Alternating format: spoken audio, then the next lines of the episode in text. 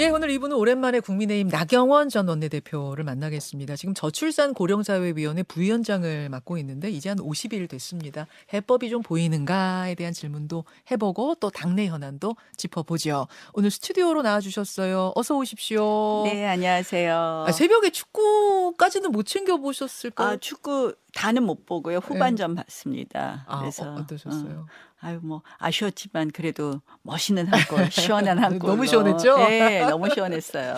네, 그래요. 그 한 골이 참 값졌고요. 네. 우리 선수들께서 정말 끝까지 포기하지 않는 모습 어, 참 좋았습니다. 아유, 뭐 그런 문자 지금 왔어요. 우리 축구 선수를 너무 잘하고 이제 정치인들만 잘하면 된다. 늘 그렇죠. 정치인들의 문제라고 하시죠. 지금 저출산 고령사회위원회 부위원장이 되신 지 네. 오늘로 딱 50일. 예, 그렇군요. 아. 저도 안 세어봤는데 50일이 됐군요. 네. 그렇게 길지 않은 시간이었는데 굉장히 활동 열심히 하신다고 들었어요. 어, 뭐, 노컷 뉴스에서 또 저출산 고령 사회를 극복하자는 그런 캠페인을 같이 벌여주셔서 네. 너무너무 감사하고요. 어, 사실 제가 국회 특위위원장도 2016년에 해봤었습니다. 네. 그래서 너무 어려운 문제라는 걸 잘 알고 지금이 마지막 골든 타임이다. 왜냐하면 조금 있으면 인구 절벽 시대의 어, 부모 세대가 등장하기 시작하면 우리가 더 이상 출산율을 올려도 맞아요. 어떻게 할 수 없다는 네. 생각으로 그런 각오를 하는데요. 참 어려운 문제입니다. 어려운 문제예요. 네, 어제 네. CNN 미국의 CNN 네. 방송에서 우리나라 이 저출산 문제를 다뤘어요. 근데 이렇게 평가를 하더군요. 한국은 260조 원을 투입했지만 세계 최저 출산 문제를 해결하기엔 불충분하다. 아무리 많은 자금을 투입해도 잘 안 된다. 재정 지원 외의 문제를 해결하는 다른 아이디어를 지금 내놓지 못하고 있는 게 아니냐. 이제 이런 평가들 내놨던데 부위원장님 어, 생각은 어떠세요? 어, 충분히 동의합니다. 사실 이제 저는 어, 세 가지 틀로 제가 준비해야 된다고 생각을 하는데요. 음. 그동안 정책에 무엇이 잘못되었는지 또 어디에 사각지대가 없, 어, 있는 것인지 정책을 좀 보완해야 되는 부분이 있고요. 예. 한쪽은 이제는 좀 과감한 정책을 해야 된다. 어. 재정 지원 문제도 사실은 좀더 어, 이 집중적으로 과감하게 투자를 하고 음. 또 하나는 그동안 우리가 터부시되었던 이민 문제라든지 또 어떤 형태로 태어난 아이들이라도 예. 차별받지 않도록 우리가 어, 미혼모의 문제라든지 음. 이런 동거혼의 문제라든지 이런 부분에서도 음. 어, 사실 아이들이 차별받지 않고 클 수 있다면 음. 어, 그런 제도를 만드는 것도 중요하다. 예, 예. 그래서 어, 그런 정책 보완, 가, 과감한 정책. 음. 그래서 이제 등록동거원 같은 문제도 나오겠죠. 아, 예. 그리고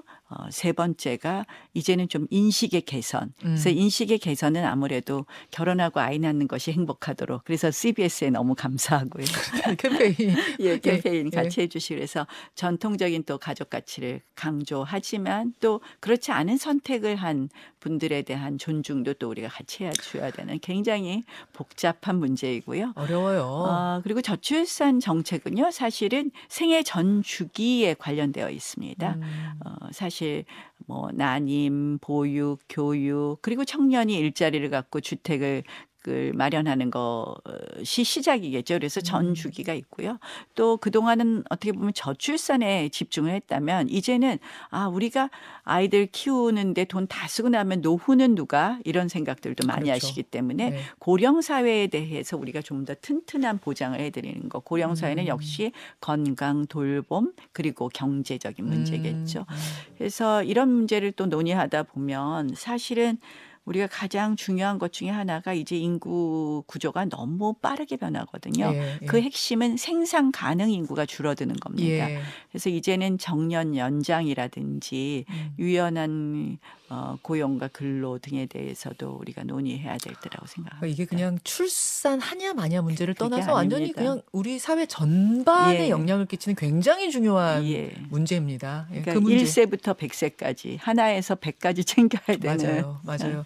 중요한 직책을. 맡고 이제 50일을 보내셨는데 이 기구가 대통령 직속 기구예요. 예, 그렇습니다. 위원장이 대통령이고 네. 대통령과도 직접 이런 부분 논의도 좀 하셨습니까? 예, 이제 뭐 논의를 시작하고 있고요. 저희가 민간 위 민간위원이 있고 당연직 정부위원이 있습니다. 네. 어, 장관 일곱 분이 들어와 계시고요. 민간위원회 임명 절차가 지금 아직 마무리가 못 됐습니다. 그래서 아. 곧 마무리를 할 것이고요. 네. 그렇다면 이제 대통령 모시고 예. 이제 공식적인 첫 회의는 할 것이고요. 그동안 저는 이제 뭐 일단 차관 회의도 좀 하고 음. 일부 부처 장관과는 또 어, 부처 현안과 관련된 회의들을 음. 좀 하고 있습니다. 그렇죠. 그래서 어, 사실은 아까 말씀드린 것처럼 일곱 개 부처 뭐 음. 고용노동, 국토교통, 뭐 여성가족 보건복지 이런 것뿐만 아니라 사실 인구 구조가 변하기 때문에 국방부 뭐 이런 음. 굉장히 많은 부처가 관련돼 있습니다. 음. 거의 전 부처가 관련돼 있는데요. 그래서 필요한 그동안 좀 사각 지대가 있었던 정책을 보완하는 작업은 그동안도 쭉 논의하고 있었습니다. 그러면은 아직 뭐 구성이 완전 끝나지 않았으니까 아직 관전은 안 가보셨겠네요. 관전은 뭐 아직 못 아직 못 갔습니다. 뭐 특별한 분들만 가시는 것 같네요. 관저 갔다 와야지 낙점이 된다고 막. 그러니까 아니 아니 진짜 최근에 윤 대통령이 관저에서 여러 사람을 쭉 연달아 만나고 있는데 특히 공개 자리 말고 네. 비공개 자리에서 누굴 만났느냐가 주목이 되고 있어요. 네. 주호영 원내대표가 독대를 하고 와서 11월 30이었다고 하죠. 독대를 하고 나와서 한 말이 어 굉장한 지금 이제 뭐 파장을 낳고 있는데 어, 이렇게 얘기했습니다. 당권 주자들 이름을 쭉 나열한 후에 이분들 다들 당원들 성에 차지 않는다. 성에 안 찬다. 수도권에서 대처가 돼야 하고 MZ 세대의 소구력이 있어야 하고 안정적인 공천 능력이 있어야 한다. 이렇게 얘기를 했습니다. 이른바 new 브랜드론 어떻게 들으셨습니까? 저는 뭐 new 브랜드론에는 상당히 공감하는데요. 음. 사실 이제 지금 나오는 뭐 거명되는 자천 타천 거명되는 당권 주자를 쭉 나열하고 네. 이렇게 비판하시는 부분에 대해서는 상당히 유감입니다. 사실 상당히 유감이세요. 네, 저는 사실 우리 당의 이 고질병이라고 생각하는데요. 어. 본인들이 하지도 않으면서 또는 본인들의 다른 의사로 내부 총질보다 더 나쁜 것이 내부 디스다. 저는 이렇게 어, 생각하는데요. 내부 내부 디스다. 네. 저 아니 사실 이 쭉 된 이름 중에 나경원 전 의원 이름이 있었거든요. 아, 당연히 있었겠죠. 있었거든요. 근데 사실은 저는 우리 당의 이거 고질병이라고 생각하는데요. 어, 나와서 뛰시는 분들. 저는 뭐 사실 이제 제가 뭐 의사 표현 한 것도 아니고 이제 음. 계속해서 아무래도 어, 타천이죠 늘 지금. 음.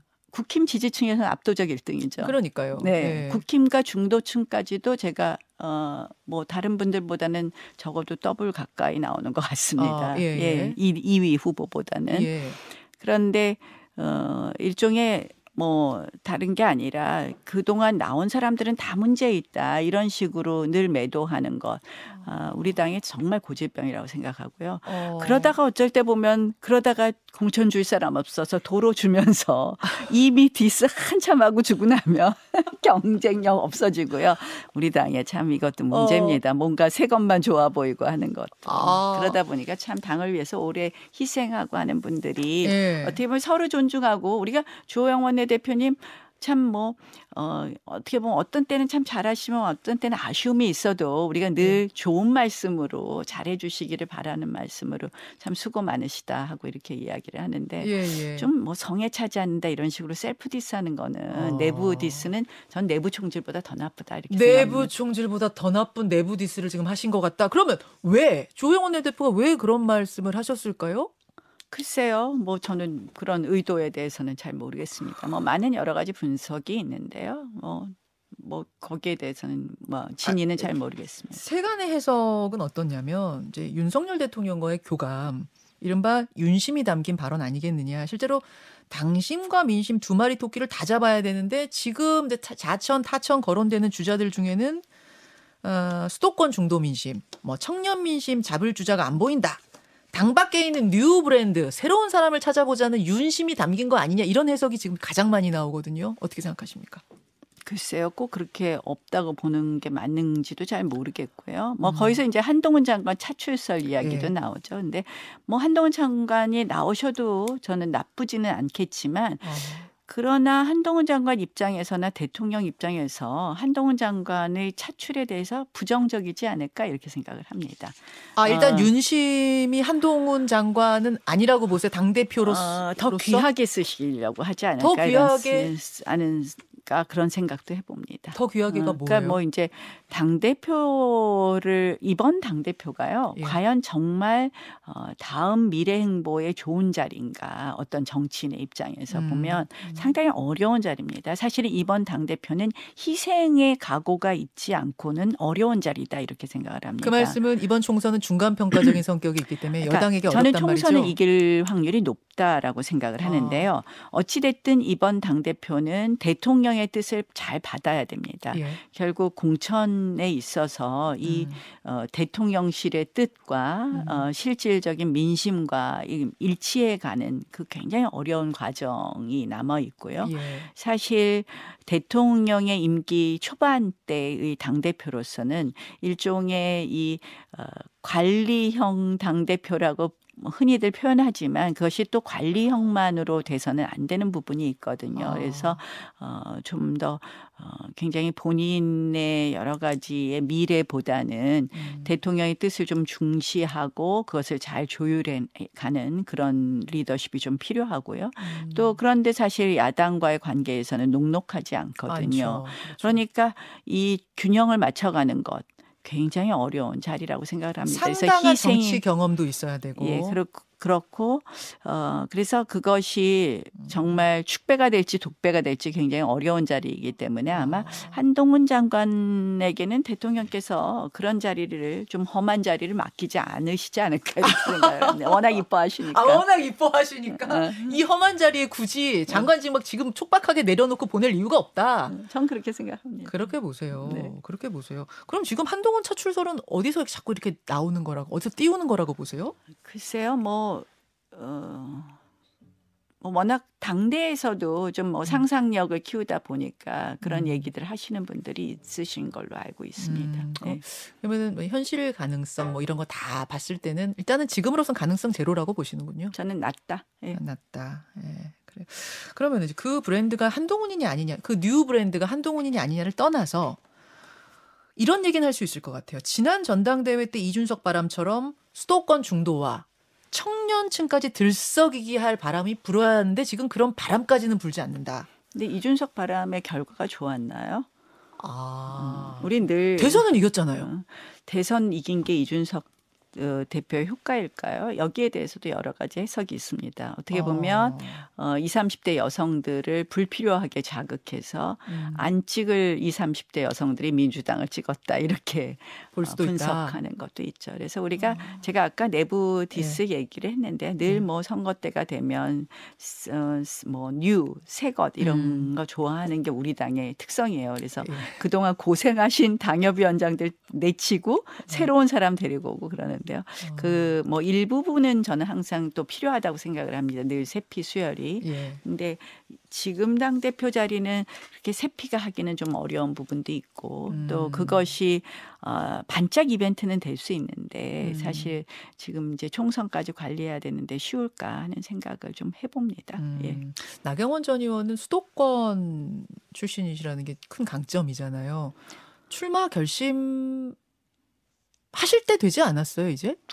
뭐 아직 저 저출산위원장 50일 됐기 때문에요. 예. 민간위원 오시면 저 일할 거 많습니다. 기후환경 대사로도 일할 거 많고요. 조금 일 좀 더 해보고 싶고요. 아. 물론 또 어떤 분들은 그래요. 이게 이제 비상근 자리이고 음, 음. 좀 정치적 파워가 커야지 저출산위원장도 그렇고 이게 다 부처를 조율해야 되니까 맞아요. 당 대표 하고도 그만둘 필요 없는 자리 아니냐. 겸직. 그리고, 어, 네. 그리고 그래야지 더 일 잘할 수 있는 거 아니냐 하는데요. 뭐 그런 걸 다 떠나서 어, 실질적으로 조금 뭐 어, 아직 썩 내킨다 이렇게 아. 보지는 않고 있습니다. 보진 않고 있고. 네. 그렇다고 불출마 결심을 하신 것도 아니죠? 어, 당이 저는 잘 되는 것이 음. 사실은 우리가 뭐이 뭐 인구 문제만 해도 미래 아젠다인데요. 음. 이런 걸 힘있게 할 수 있는 가장 중요한 어떻게 보면 시작이 당이 잘 되는 거라고 생각을 하거든요. 음. 그래서 그런 면에서 어뭐 전당대회에 대한 관심을 완전히 놓지는 않았다 이렇게 말씀드리고 싶습니다. 아까 희생하는 이 자리가 될 거다 이번에는. 그- 굉장히 그런 희생해야, 의미라면 희생해야 되는 자리입니다. 그러니까요. 사실은. 그런 네. 의미라면은 아니 나전 의원이 희생해 주십시오라고 요청이 들어올 때 막 거절하기도 쉽지 않잖아요. 글쎄요, 뭐 아직 그런 요청 받아본 적이 없어서 별로 고민 안 해도 될 것 같습니다. 일단 관절을 좀 들어가 보자. 괜찮습니다. 네. 그 전대룰 변경 얘기가 나와요. 아. 특히 이제 이번 관저에서 여러 회동이 있은 후에 그 얘기가 나오다 보니까 이것도 윤심 아니야? 막 이런 얘기가 하여튼 나오는데 뭐 모르겠어요. 그건 모르겠지만 여하튼 9대 1로 바꾼다. 당심구 뭐 민심 1 여론조사 1 이렇게 바꾼다는 것에 대해서는 어떻게 보십니까? 저는 일단은 이게 뭐 전당대회 이렇게 코앞에 두고 룰을 바꿨을 때는 괜히 특정 후보를 배제하거나 특정 후보를 지지하기 위한 룰 변경 아닌가 하는 오해를 받을 수 있는 것 같아서 아, 조금 어, 명확한 논리나 또 논거가 없이 이렇게 예. 전대 룰을 바꾸는 것은 위험하다. 좀 더 신중하게 접근해야 된다라고 생각을 하고요. 아, 저는 나경원 전 의원이 당심, 당의 지지를 많이 받으시니까 당원들 지지를 9대 1로 바꾼다고 하면 어, 뭐 좋습니다라고 하실 줄 알았는데 그게 아니네요. 저는 근데 이제 뭐 저에 대한 유불리를 떠나서 사실은 이제 우리가 큰 원칙으로 봤을 때 그런 부분이 있다고 보고요. 그러니까 누군가가 하나 뭐 누군가를 배제하거나 누군가를 지원하기 위한 그런 위한 것처럼 보인다면 보일 수 있다. 예, 보일 수 실제로 때문에 그럴 수도 있어요. 예, 어느 어느 세력이 있다고 힘을 모아서 누구 지지하자 그러니까 할 경우 뭐 여론을 자꾸 내리는 것이 특정 후보를 배제하려고 그러는 거 아니냐 이런 또 오해를 불러일으킬 수 있기 때문에 좀 신중해야 된다고 생각을 하고요. 유승민 전 대표. 예, 음. 그리고 이제 우리가 두 번째로 이렇게 여론조사를 한 30%씩 넣게 된 우리 과거의 이 전당대회 룰 변경의 역사가 있습니다. 예, 예. 사실은 이제 지금 당원들 숫자가 많이 어, 늘어나고 전당대회의 투표권자 숫자가 늘어나서 좀 예. 그런 경향은 많이 줄어들었지만 2010년 정도까지만 해도 제가 그때 최 고위원 선거를 한 두 번 나갔었는데요. 예. 어, 전당대회의 대의원 숫자가 거의 대의원 만 명이 음. 거의 전당대회의 당락을 결정했습니다. 그래서 아, 그때 굉장히 돈 많이 드는 당내 선거의 구조였거든요. 돈 많이 드는. 예, 그래서 저는 사실 이런 이제 어, 지금은 워낙 이제 그러다 보면 당원 숫자가 늘어나니까 당원도 음. 여론에 어, 당원의 생각도 여론에 수렴하지 않을까 이런 생각을 하지만 음. 최근에 좀 집단적으로 우리 당의 당원 숫자가 늘어나는 경향이 좀 있습니다. 특정 세력들이 아. 당원 가입을 많이 한다 이런 우려들도 좀 있거든요. 아, 그러니까 제가 보도 본 걸로는 예. 정광훈 목사를 비롯한 이제 그쪽 부분들 분들도 뭐 많이 온다는 얘기도 글쎄, 보도예요. 뭐 그냥. 글쎄 예, 그냥 저도 어느 세력인지는 잘 예, 모르겠지만 그래서 이렇게 아 이런 것과 맞물려서 우리 하여간에 전당대회라는 것은 모든 당원들의 개개인의 의사가 어, 모여서 정말 음. 그들의 자유 의사로 잘 결정돼야 되는데 하는 그런 예. 아, 어, 걱정은 또 하나 있습니다. 그래서, 그래서 9대 1 반대시군요. 뭐 반대라기보다는 우려? 좀 신중해야 되고 뭐 음. 좀 조금 더 부정적인 음. 쪽이라고 말씀드릴 수는 있겠네요. 그래서 그러네요. 좀더 신중해야 되고 우리가 그렇게 바꾸는 것에 대한 확실한 논거가 있어야, 있어야 된다. 된다. 예, 시간이 얼마 안. 남았지만 요거 하나 여쭐게요. 지난주에 오늘 너무 많이 물어보시네요 정치 현안을. 오랜만에 아니, 나오셔 가지고 아니 저출산이 그거 많이 물어보신다는데 그거 50% 이거 50%라 했는데 네, 이제 이제 끝을 향해 갑니다. 지난주에 요 자리에 송영길 전 민주당 대표가 출연하셨어요. 하셔서 그 민주당 어, 저 국민의힘 분당 가능성을 얘기하시더라고요. 뭐 이제 유승민 전 의원 지지율이 상당히 높고 이준석 전 대표도 청년층에 대한 지지가 높은데 반면 대통령 지지율은 낮기 때문에 결국 총선 가까이 가면 갈라질 거다 이런 얘기를 하고 프랑스로 떠나셨거든요. 어떻게 생각하십니까? 저는 뭐 별로 동의하지 않고요. 음. 어, 우리 당은 이미 이 갈라졌던 분들이 다시 들어온 당이 되어 있고 음. 어, 사실은 그 뭐 분당이나 이런 경우에 얼마나 아팠던지 다 기억하시는 것 같습니다. 그래서 아. 우리 당이 갈라진다면 어, 사실 우리 당만 뭐 갈라지는 것이 아니라 뭐 민주당의 일부 세력하고 또 합칠 수 있는 뭐 제3의 정당이 있을 가능성이 있을지 몰라도 어. 사실 저는 그거 자체도 높지 않다고 봅니다. 그래서 어, 어. 사실 분당 가능성에 대해서 높게 생각하지 않고요. 예. 또윤 대통령의 지지율은 최근에 이제 다시 회복하고 지금 40%를 가까이까지 음. 가까이 가고 있습니다. 40% 가까이 가고 있습니다. 사실 이제 어, 결국 어, 내년 총선은 음. 대통령 지지율로 치르는 총선이라고 생각을 음. 하는데요. 저는 조금 더 일하시는 모습에 있어서 음. 법과 원칙을 지키는 것. 뭐 민주당 쪽에서 이거 검찰공화국 아- 아니냐 네. 그러는데 저는 뭐 일부 뭐 검찰 출신 인사들이 많이 있는 건 사실이지만 결국 법과 원칙에 따른 법치공화국 최근에 화물연대 파업과 관련해서 음. 보여주시는 모습이 그런 어, 모습이라고 생각하고요. 저는 뭐 지지율도 크게 문제되지 않을 것이다. 대통령 지지율도 내년 총선이 되면 그렇게 알겠습니다. 생각합니다. 네. 아 저출산 이야기 때문에 다시 한번 또 모셔야겠네요 따로 네. 한 번 더. 예, 우리 기- 애써 주셔야 돼요. 애써 주셔요. 정말. 네. 알겠습니다. 네. 오늘 여기까지 말씀 듣도록 하죠. 나경원 저출산 고령사회위원회의 부위원장 함께했습니다. 고맙습니다. 고맙습니다.